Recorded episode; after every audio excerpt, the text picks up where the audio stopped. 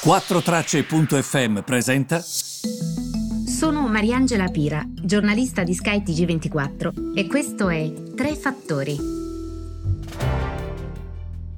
Buongiorno a tutti, 11 gennaio, bentornati al mio podcast, è mm, il primo del 2021, quindi la cosa è certa è che non è più il 2020, siamo molto contenti tutti, eh, anche se devo dire la verità, guardando quello che è successo a Capitol Hill, eh, non è stata proprio una cosa fantastica, eh? eh, eh per usare proprio un eufemismo, um, direi che non è iniziato proprio con i più grandi auspici quest'anno, però può darsi che quanto accaduto possa essere una sorta di um, come dire, monito a quanto accadrà in futuro, nel senso che secondo me quello che è accaduto in Campidoglio ci dice ragazzi che cosa sta capitando con questi social e con gli haters? Guardate che si può arrivare a quello. Per questo io ho trovato il messaggio di Arnold Schwarzenegger che vi eh, consiglio di sentire molto utile perché lui ha ben spiegato con la famosa notte degli specchi come da un semplice attivismo politico, promesse politiche, um, fomentazione degli haters, tu possa diventare altro tu possa creare della paura nel paese dove vivi. Quindi non bisogna mai sottovalutare, bisogna sempre fare molta attenzione a questo. Detto ciò, io credo anche che quello che è successo possa di fatto diventare un motore per cambiare le cose, possa far capire fin dove si può arrivare. Quindi eh, mi raccomando... Um, teniamo sempre presente quello che è successo. Allora, gli esperti prevedono un anno eh, boom per il mercato del lavoro americano. Eh, questo lo rivela il Wall Street Journal in un giornale, in, in un articolo interessante quest'oggi. La stima è di eh, IHS Market cioè IHS, ma IHS Market, così lo vedete anche voi. Stima un aumento di 6,7 milioni di addetti quest'anno. Oxford Economics pronostica invece un incremento di 5,3 milioni di unità, un livello sostanzialmente superiore rispetto ai 4,3 milioni di posti che erano creati nel 1946, cioè nell'immediato secondo dopoguerra. Il migliore mai registrato. Questo è quanto prevedono. Per loro ci sarà un boom del mercato del lavoro americano. Insomma, quest'anno quindi ehm, ci sarà questa sorta di eh, miglioramento. Poi bisogna vedere che tipo di mercato di lavoro sarà. Cioè, spesso il problema degli Stati Uniti non è tanto il mercato del lavoro americano, quanti posti crea e quanto scende la disoccupazione, ma anche la qualità dei posti di lavoro.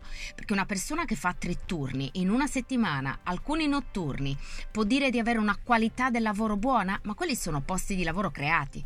Quindi bisogna anche capire eh, perché una delle preoccupazioni in questo momento sul mercato americano è questo indice della povertà che è cresciuto, che sta crescendo.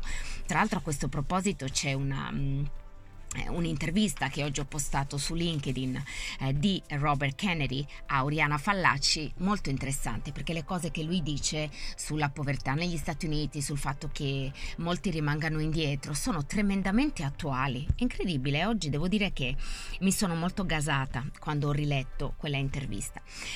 L'altra cosa che vi volevo invece dire, come conseguenza di quello che è accaduto in Campidoglio negli Stati Uniti al Capitol Hill, è sicuramente la presa di posizione delle banche, direi finalmente, quindi Goldman Sachs e JP Morgan, che dicono sostanzialmente, sapete che c'è? Noi ritiriamo tutti i fondi ai partiti americani perché la situazione che abbiamo visto è una situazione che non si deve mai più ripetere.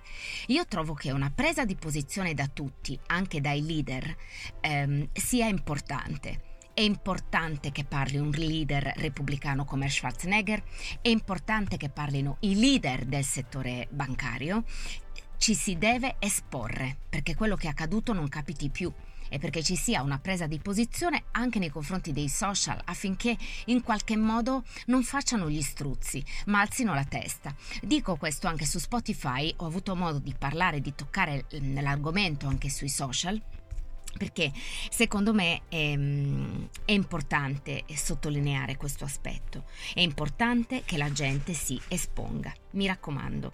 Per il resto vi ricordo che oggi la situazione sui mercati continua ad essere mista anche se in peggioramento rispetto a stamattina.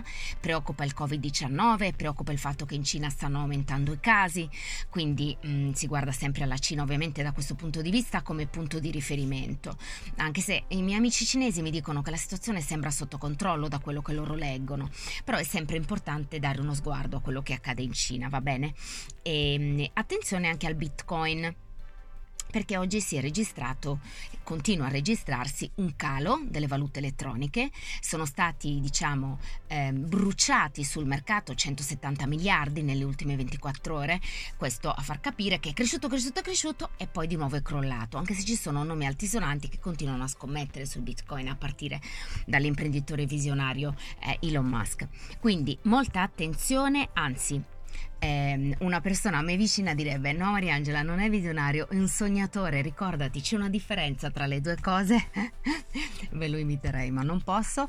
C'è una differenza tra due cose una cosa è il visionario uno ha una visione soprattutto sul business anche Hitler lui direbbe un visionario invece lui è un sognatore abbiamo bisogno di sognatori è una cosa diversa quindi vi lascio con le sue parole e, ehm, direi che vi saluto qui e vi do appuntamento domani mattina. Grazie per avermi seguito, è bellissima questa cosa del podcast. Sono molto contenta che sia riniziata. A presto.